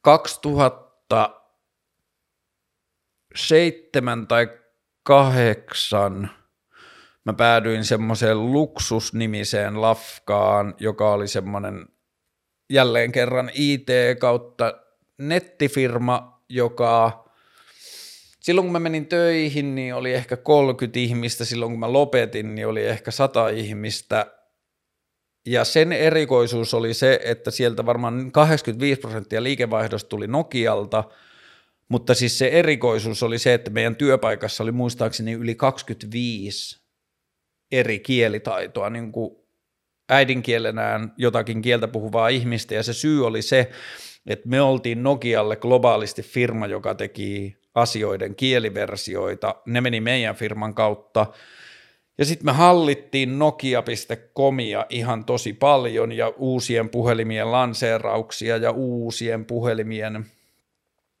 tai niin kuin puhelimiin liittyviä hu- mm, näitä kysymysvastauspalstoja ja äh, user-manuaaleja ja no kaikkea markkinointia ja markkinointiviestintä, siis – me tehtiin, siellä luksuksella tehtiin ihan sairaasti Nokiaa eri tavoilla. Ja näiden sataman ja luksuksen välissä mulla oli joitakin Nokia-duuneja ja sitten myös sen luksuksen jälkeen mulla oli vielä parikin työpaikkaa, jossa mä tein Nokiaa. Niin sanotaan 2000-2010 välillä, niin mä tein tosi paljon Nokiaa. Ja jos mä sanon, että mun toimeentulosta on niinä vuosina tullut ehkä 50 prosenttia Nokia-johdannaisista asioista, niin mä luulen, että se on aika hyvä veikkaus. Ja tämä siis kaikki pohjustuksena, kun multa kysytään, että kerron suhteestani Nokiaan, niin mun suhteeni Nokiaan on lähtökohtaisesti se, että mä oon tehnyt aika paljon niiden kanssa töitä. Mutta sitten mä menin elämässä eteenpäin ehkä just 2010 paljon muihin asioihin ja aloin tekemään enemmän ja enemmän muita asiakkaita ja näkemään Suomea ja suomalaista kulttuuria laajemmin, tai suomalaista niin kuin bisneskulttuuria, mutta myös varsinkin suomalaista IT-kulttuuria ja suomalaisten suhdetta, suomalaisten yritysten suhdetta internettiin ja niin edelleen. Ja sitten samaan aikaan mä sain etäisyyttä Nokiasta ja pystyin katsoa sitä kauempaa niin se on aika hurjaa. Mä kerron pari esimerkkiä asioista, minkälaisia juttuja Nokialla me tehtiin Nokialle vuosien aikana, tai mä oon ollut mukana tekemässä, ja sitten ehkä vähän siitä, että minkälaisen mä ajattelen, että Nokia on jättänyt jäljen suomalaiseen kulttuuriin. Ää, pari Nokia-duuneihin liittyvää esimerkkiä. Ensimmäinen, mikä tulee mieleen, oli sellainen, sellainen lippulaivapuhelu kuin N97, sellainen, että se avautui näin päin, että täältä tuli näppäimistö alta, ja tota, sen piti olla niitten se niin kuin pelastus, kun ensimmäiset häiriöt markkinassa oli alkanut näkymään, ja Nokian jotenkin valtakausi alkoi näyttää merkkejä, että se ei välttämättä olekaan ikuinen, niin se N97 piti olla sellainen puhelin, joka palauttaa niin kuin heidän kirkkaan kruununsa ja niin kuin nostaa heidät takaisin valtaistuimelle. Mutta sitten siellä Nokialla panikoitiin sen julkaisun kanssa niin paljon, että se jouduttiin julkaisemaan täysin keskeneräisenä. Siis se oli ihan niin kuin, sä pystyit mennä kauppaan ja ostamaan puhelimen, joka ei joko toiminut juuri lainkaan tai toimi maailman ihmeellisimmillä tavoilla ja siinä oli niin ihmeellisiä bukeja ja niin ihmeellisen huonosti niin, kuin, niin keskeneräinen puhelin, että se on niin kuin ihme, että sellainen on ollut. Mutta sitten kun ne sai ensimmäisen käyttöliittymäpäivityksen siitä puhelimesta, että ne pysty kertomaan ihmisille, että nyt se ei ole ihan niin paska, että siellä on korjattu monia asioita ja siinä on tehty näin, niin se, että ne teki käyttöliittymäpäivityksen – niin mä olin mukana projektissa, jossa meidän työpaikka oli vain yksi, ja tämä on tapahtunut siis varmaan 2000, mä huvikseni katon, minä vuonna se on tullut ulos. Mm. 2008 joulukuussa – Öö, niin, kesäkuussa 2009 julkaistu. Eli nämä asiat on tapahtunut joskus 2009-2010, niin se puhelin tuli ulos, se oli täys susi, sitä tietenkin myytiin ihan tosi paljon, koska Nokialla oli niin hyvät jälleenmyyntiverkostot ympäri maailmaa, ja niillä oli vielä kuitenkin se vähän swaggeri, että varsinkin suomalaiset ihmiset koki, että Nokioit pitää ostaa, Nokiat on hyviä puhelimia. No, se oli täys susi, sitten Nokia sai tehtyä jonkun käyttöliittymäpäivityksen, niin siellä mun työpaikalla pelkästään me tehtiin sen uuden käyttöliittymä päivitykseen liittyvää viestintää, videoita, verkkosivuja ja kaikkea muuta, niin meidän työpaikassa pelkästään jollain 150 tonnilla, ja samaan aikaan me istuttiin videopalavereissa ja neukkareissa muiden toimistojen, suomalaisten ja kansainvälisten toimistojen kautta, jotka teki sitä samaa puhelimemme käyttöliittymään on tullut päivitys, viestintää, niin, että mä laskin silloin, että siinä projektissa oli yli miljoonalla eurolla tekijöitä, jotka teki vaan semmoisia niin markkinointitoimenpiteitä, jotka kertoi siitä, että yhteen niiden sillä hetkellä melkein sadasta ulkona olevasta puhelimesta on tullut nyt päivitys. Ja kun mä mietin myös niitä juttuja, mitä me tehtiin siellä Nokialla, niin mä oon tehnyt ihan saatanasti isoja projekteja, joita kukaan ei ole koskaan nähnyt. Se Nokian sisäinen niin kuin hierarkia ja valtastruktuuri oli sellainen, että siellä oli vertikaaleja, kaikki asiat, niin kuin kartat oli oma vertikaali ja N-series-puhelimet oli oma vertikaali ja Y-series-puhelimet oli, ei kun E-series-puhelimet oli oma vertikaali ja halpapuhelimet oli omansa ja pelibisnes oli omansa ja bla bla bla. Siellä oli niitä osastoja ihan sairaasti, niissä jokaisessa oli pomot, niissä jokaisessa oli välipomoja, niissä jokaisessa oli omat hierarkiset riitansa ja kilpailunsa ja mustasukkaisuutensa ja kaiken kaiken maailman valtataistelunsa, joka näyttäytyi muun muassa semmoisina asioina, että mä en muista kummin päin se meni, mutta niillä oli yh- samaan aikaan kaksi kallista puhelinsarjaa, niillä oli N-sarja ja E-sarja, niin toisessa niistä oli tosi hyvä tekstiviestiominaisuus ja toisessa tosi paska, siksi, että ne oli jaettu omiin vertikaaleihinsa, jotka teki omia kehitysprojekteja ja ne ei jakanut niitä keskenään sä saatoit tykätä Nokian puhelinten tekstiviesteistä, ostaa uuden puhelimen, jossa olikin yhtäkkiä täysin paskatekstiviestitoiminta. Nokia ei firmansa sisällä saanut liikutettua parhaita ideoita tai löytöjä niin kuin puhelimesta toiseen, vaan ne kaikki oli keskenään kilpailevia, jos ei riidoissa, niin ainakin semmoisessa niin suojelumoodissa olevia keskenään ristiriitaisia yksiköitä. Ja sitä rahaa alkoi tulla niin paljon, sitä rahaahan tuli kahdella tavalla ovista ja ikkunoista, ja sitä rahaa tuli niin paljon, että jokaisen niiden vertikaalin piti pitää huolta omista markkinointibudjeteistaan ja siitä, että rahaa on varmasti käytetty ja on ostettu juttuja, on tehty kehitysprojekteja. Ja näissä on niin kuin mennyt aikaa, että mä en varmaan kaikkia joko halua muistaa tai onnistu muistaa, mutta niitä kehitysprojekteja, joissa mä oon ollut mukana, niin siellä on ollut aivan järjettömiä, niin kuin, että mihin sitä rahaa on laitettu. Sitten on tehty kokonaisia nettisivuja tai nettisivukokonaisuuksia, jotka oli näkyvillä vain ja ainoastaan joko lähtökohtaisesti näkyvillä vain ja ainoastaan Nokian sisäiselle porukalle, tai että ne saatiin valmiiksi ja niitä ei ikinä julkaistu, koska sitä kamaa oli vaan niin paljon. Ja mä oon joskus leikitellyt ajatuksella, että Espoosta löytyy kivitaloja, jotka on rakennettu rahalla, joka on saatu Nokialta projekteista, joita ei ole kukaan ikinä nähnyt. Ja mä en usko, että mä singutan edes, todell- tai venytän todellisuutta edes kovin pitkälle sanoakseni noin. Mä oon nähnyt silloin, me tehtiin paljon muiden firmojen kanssa ja sitten kun me, me oltiin Nokia, meidän fir- niin työpaikka oli Nokialla tosi tosi arvostettu ja merkittävä siinä isossa kuvassa, niin me ajauduttiin tekemään töitä myös muiden firmojen kanssa. Mä näin niiden vuosia aikana ihan tosi paljon Nokialle tekeviä firmoja. Mä näin Nokian sisäisiä johtajia, mä näin Nokian sisäistä hierarkiaa ja kaikkea muuta tosi paljon. Mutta mä tapasin semmoisia firmoja, jotka oli tehnyt vuosia Nokiaan, Nokiaa pelkästään sisäisiä juttuja. Se koko firman business oli se, että se teki Nokialle sisäisiä juttuja.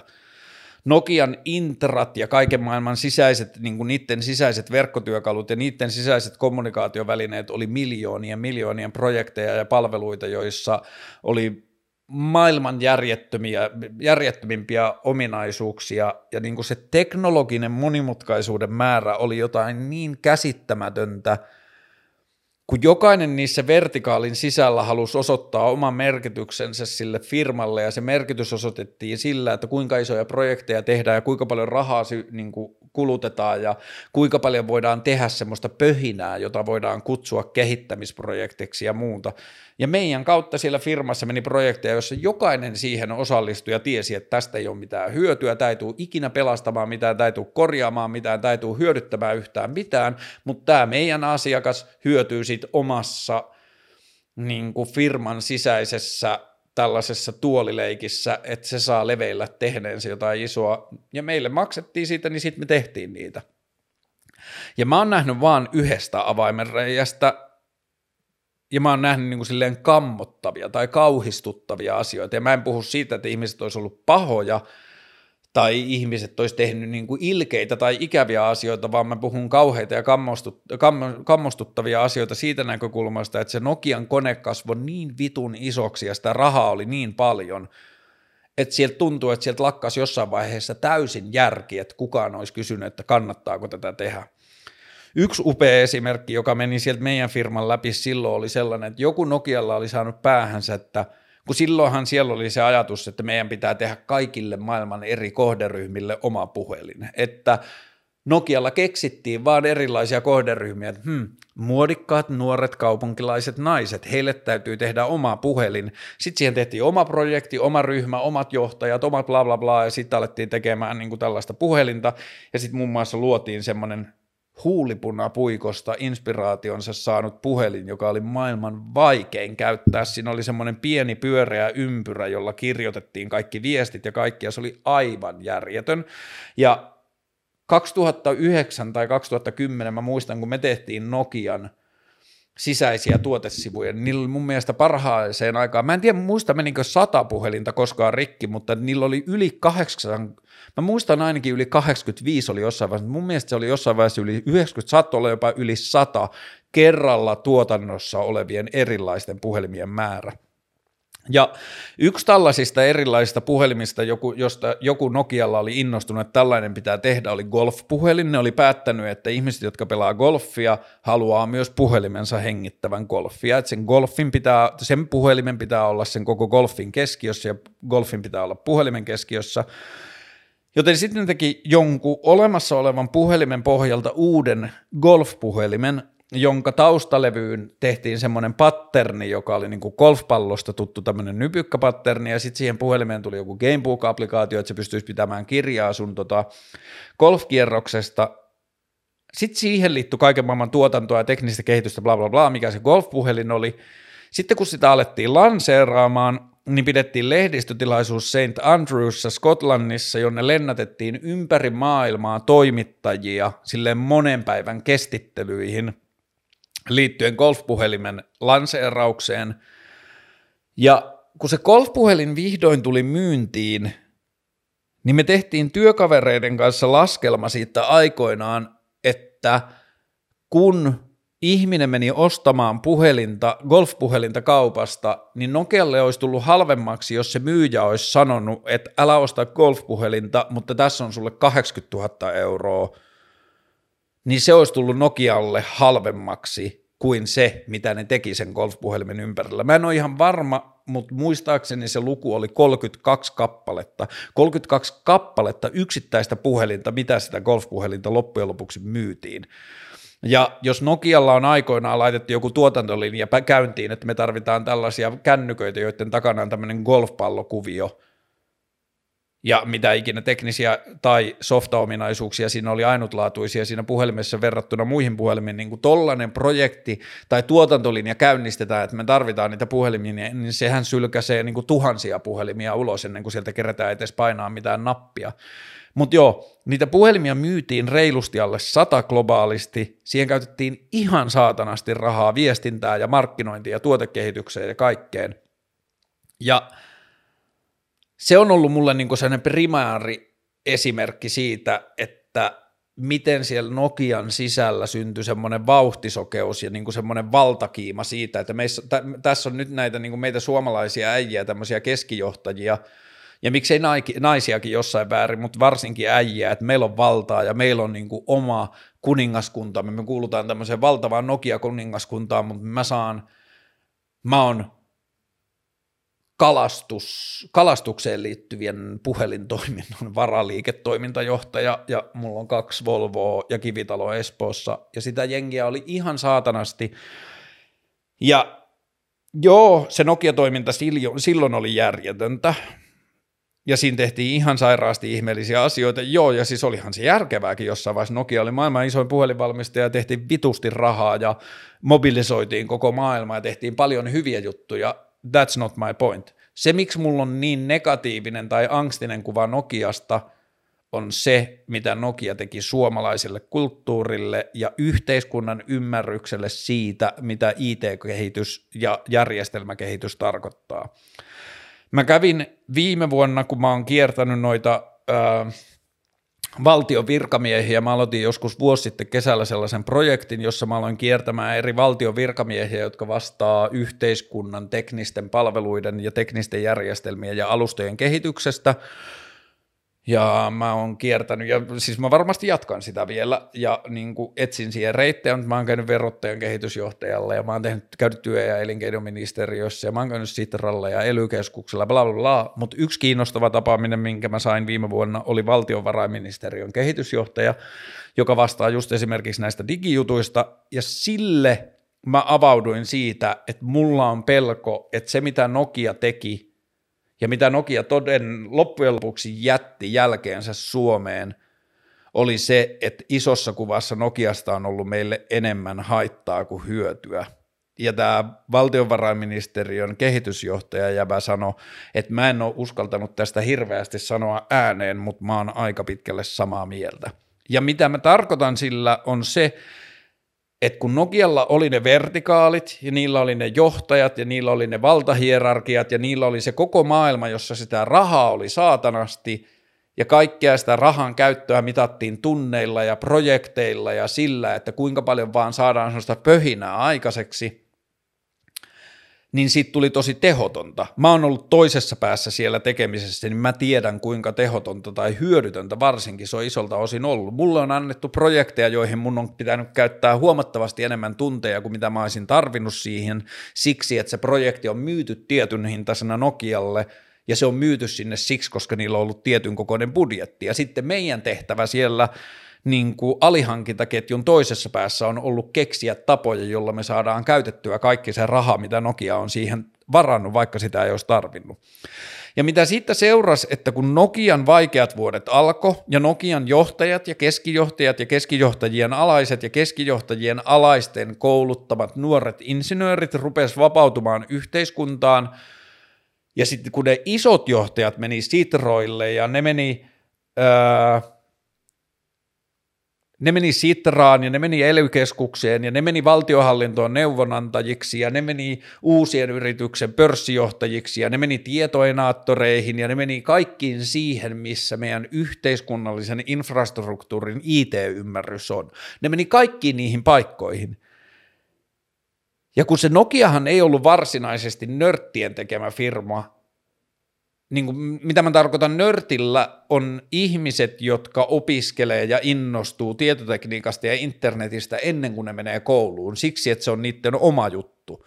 Ja olihan Nokiallakin niitä, mutta että Nokian kehityksestä ja siitä Nokian maailman vallotuksesta ja siitä, miltä Nokian mielestä niin kuin mobiilinen maailma ja internet näytti, niin siitä vastasi tosi paljon ihmiset, jotka oli mennyt sinne liiketoimintareittejä, niistä oli tullut hyviä johtajia, niitä oli laitettu johtajapositioihin, mutta niitä oli myös tekemässä tosi paljon insinöörit, jotka oli mennyt sähköinsinöörikouluihin 70-luvulla tai 80-luvulla ja sitten vähän niin kuin kasvanut tietokoneiden ja internetin maailmaa. Ja siinä vaiheessa struktuuri ja käytänteet ja järjestelmät oli jo niiden ympärillä kertomassa, miten asioita tehdään, niin mitä mä tällä monimutkaisella selityksellä haluan sanoa on se, että se Nokia ymmärsi ihan, löysi ja oppi ja opetti itselleen ja kaikille jälkeläisilleen ihan todella tehottoman, monimutkaisen ja kalliin tavan tehdä IT-kehitystä ja projektisuunnitelmia ja projektihallintaa ja maailmanhaaveilua. Ja se, miten se näkyy nyt, on se järjetön ja todella vitun haitallinen todellisuus, jolla meidän Suomen valtio tällä hetkellä kehittää projekteja. Jos kansanedustajalle sanotaan joku uusi ominaisuus, mitä Kela voisi tehdä tai mitä verottaja voisi tehdä tai joku muu uusi tapa toimia asioiden kanssa, niin kansanedustajan tai kansanedustajien ja yleisen poliittisen keskustelun kautta maailmaa hahmottavalle ihmiselle se jokainen projekti kuulostaa lähtökohtaisesti, ennen kuin on menty edes yksityiskohtiin, niin se kuulostaa ö, usein miljoonien, mutta tosi usein kymmenien miljoonien projekteilta.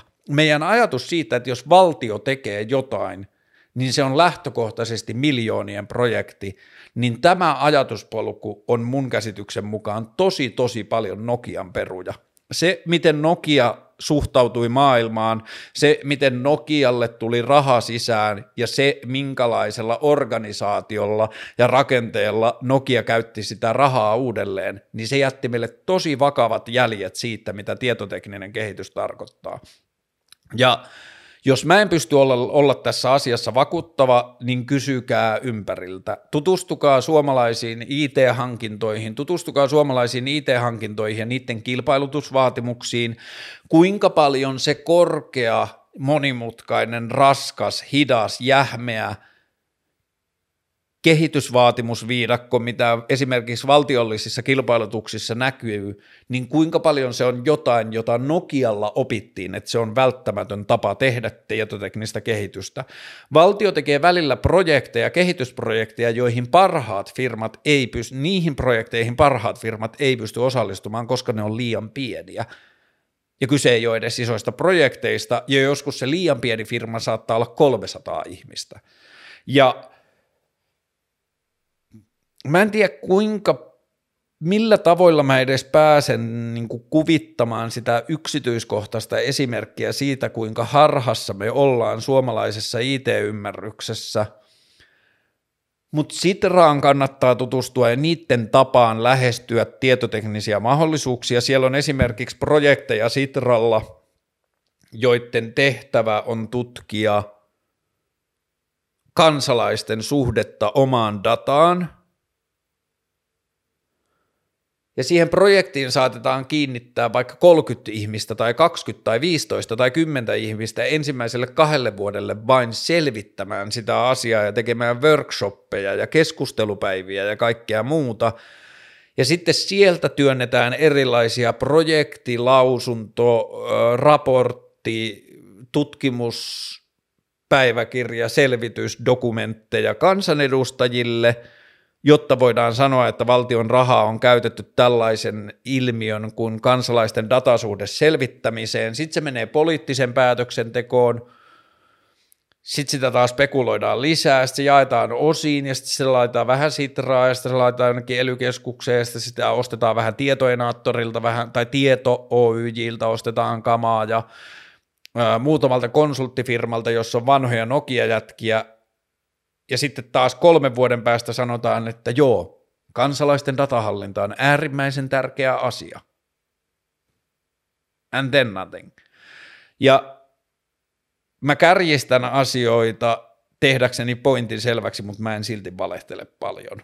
Ja se mun kierros siellä valtionhallinnossa viime vuonna, mä kävin, mä oon tähän mennessä käynyt muistaakseni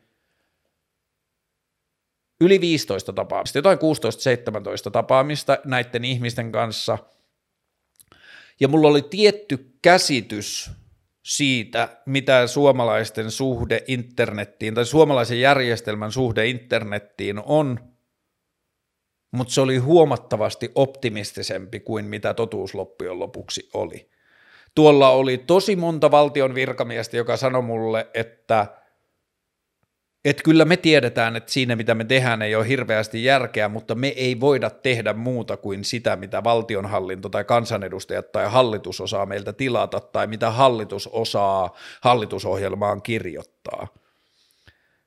Ja en mä tiedä, mä löyd, toivon, että mä löydän, ja onhan mulla tämä ohjelma, ehkä mun pitää löytää tapa puhua tästä asiasta, nyt tämä on tämä Nokia-kulma, mutta että tästä yhteiskunnan ja valtionhallinnon datakehityksestä. Mulla on tosi kreisejä esimerkkejä tosi ihmeellisiä ja älyttömiä asioita, mitä erilaiset virkamiehet on kertonut mulle, tai miten ne itse on suhtautunut maailmaan, tai miten ne tuntee, että maailma suhtautuu niihin, mutta että suhteessa Nokiaan – niin mä oon sitä mieltä, että meidän pitää seuraavaksi unohtaa tosi tosi paljon kaikkea sitä, mitä Nokia oli, mitä Nokia teki, ja varsinkin kun me puhutaan yhteiskunnan ja internetin välisestä suhteesta, niin meidän pitää miettiä se kokonaan uudella tavalla. Tällä hetkellä internettiä kehittää vain kaupalliset toimijat tai kaupalliset toimijat yhteiskunnan välillä antamien speksien mukaan – mutta ne kaupalliset toimijat ei tee sitä yhteiskunnan edun, vaan oman liiketalouden ja oman liiketoimintansa edun näkökulmasta, jolloin ne lopputulokset ei ole ideaalit. Mun mielestä meidän yhteiskuntana pitää perustaa uudenlainen tietoteknisen hankinnan osasto tai jokin virasto tai joku muu, joka ei tarvi olla alussa kuin 5-10 tyyppiä tosi taitavia öö, tietotekniikka-arkkitehtejä tai palvelusuunnittelijoita tai internet-futurologeja tai muuta, semmoinen 50-15 ihmisen porukka, joka alkaa katsomaan kaikki ulos lähtevät kilpailutukset ja sisään tulevat tarjo- tarjoukset ulo- läpi ja tarvittaessa tekemään tiettyjä projekteja itse tai täsmä niin kuin keräämään ihmisiä tekemään tiettyjä projekteja. Ja meidän pitää niin kuin löytää kaikkeen tietotekniseen kehitykseen uudenlainen kulma, jossa pyrkimys on tehdä mahdollisimman yksinkertaista, mahdollisimman halvalla, mahdollisimman robustisti tai mahdollisimman niin kuin, no se tulee siitä yksinkertaisesta, mutta että mahdollisimman kantavalle pohjalle tehtyä niin kuin, tietohallintakehitystyötä ja koko meidän filosofinen ympäristö, jolla me luullaan, että internettiä rakennetaan, on tosi tosi väärä, tosi tosi harhainen ja tosi tosi paljon Nokian synnyttämä.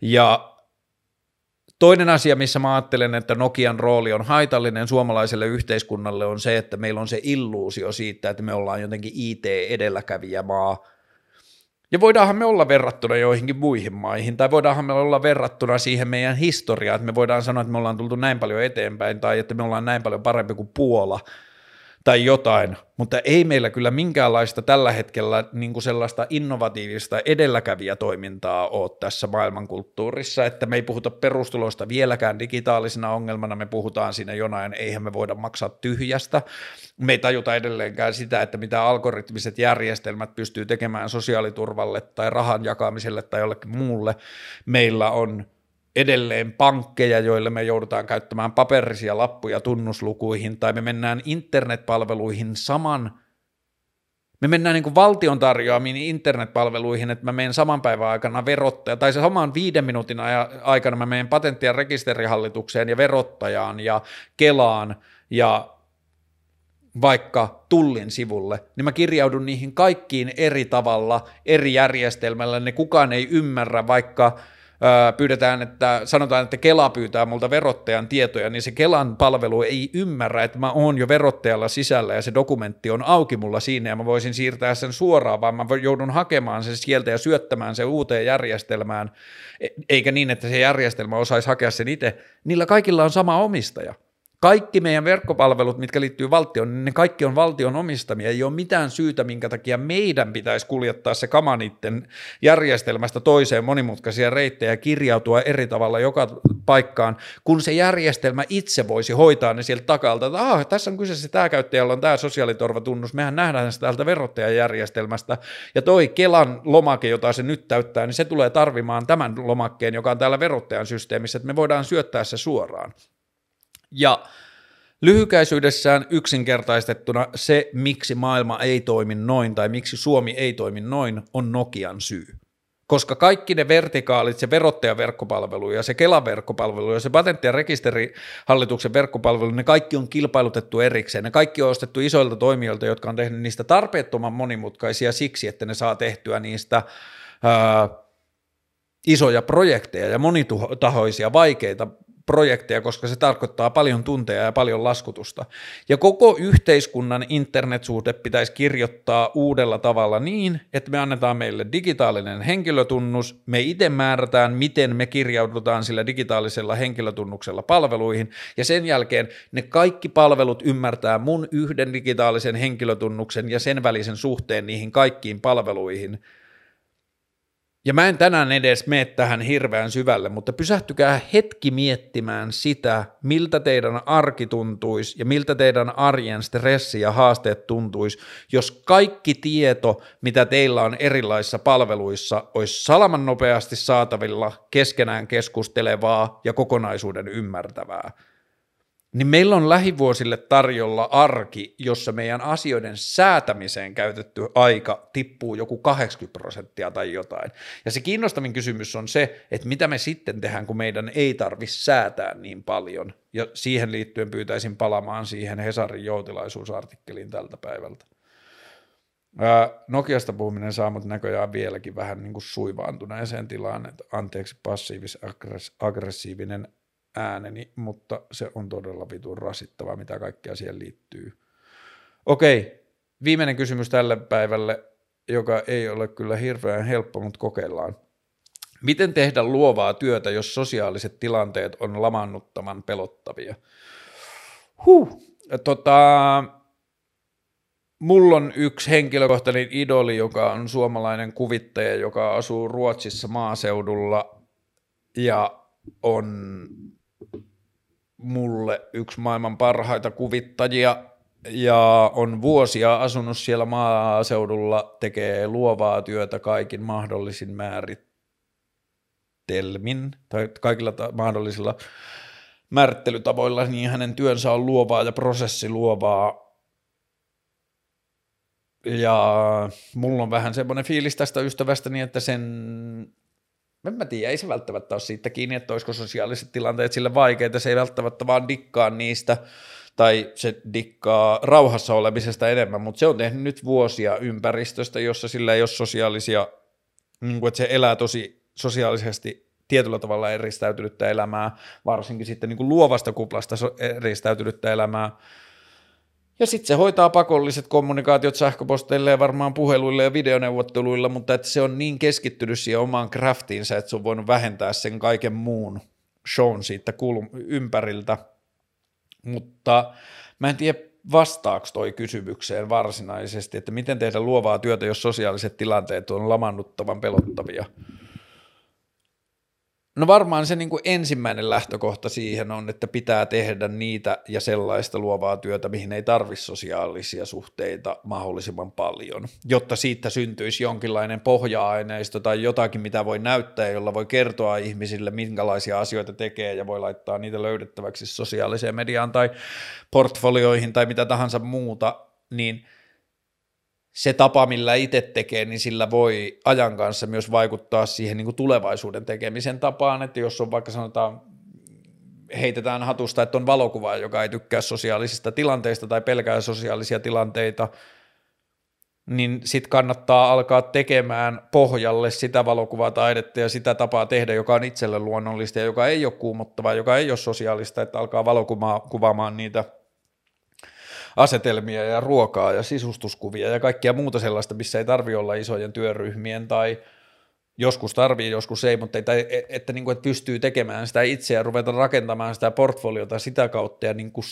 portfolioilla me myös määritetään tosi paljon niitä duuneja, joita me päädytään tekemään, niin ehkä helpoin ja varmaan vähän myös niin kuin yksinkertaistava vastaus on tuohon, että etsiä niitä luovan työn tekemisen tapoja, joissa ei tarvi niin paljon sitä sosiaalista kommunikaatiota, yrittää siitä tehdä sen oman punaisen lankansa siihen työhön. Ja sitten tämä nyt on vähän, voi olla niin kuin hyödytön ohje, mutta joillekin voi olla hyödyllinenkin, tämä varmaan tosi persoonakohtainen, mutta pakottaa vaan itsensä opettelemaan lisää sosiaalisia tilanteita. Ja varmaan niin kuin ensin jotenkin niin, että ajautuu, hankkiutuu sellaisiin tilanteisiin, jotka ei liity siihen luovaan todellisuuteen tai niihin mahdollisiin työmahdollisuuksiin tai muuhun, että ne on pelkästään sosiaalista kanssakäymistä, ja sitä kautta jotenkin rikkoa ja ruveta miettimään sitä, että miten tämä sosiaalinen kanssakäyminen voisi kääntyä työmaailmaan tai miten tämä tuntuisi eriltä, jos tämä olisi työmaailmaan liittyvää tai jotain muuta.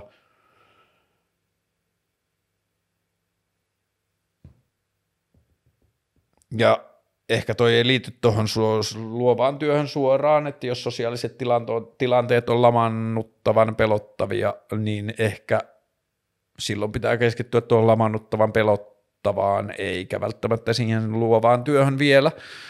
Ja siihen sitten varmaan niin kuin terapia ja meditaatio ja kelluntatankki ja lenkkeily ja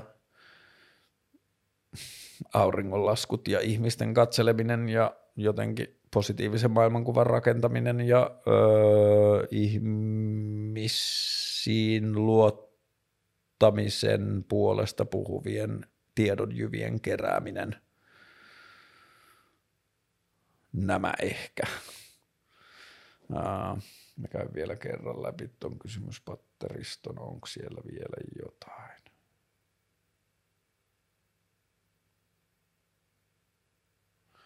Hmm ehkä tämänpäiväinen tässä. Hyvää kesää, nähdään pian. Öö, ehkä jo tällä viikolla haastattelujaksoi taas. Mm, pari kiinnostavaa keskustelua käynnissä. Hyvä, nautitaan kesästä, syödään paljon jäätelöä, uskotaan ihmisiin. Hyvä, moikka!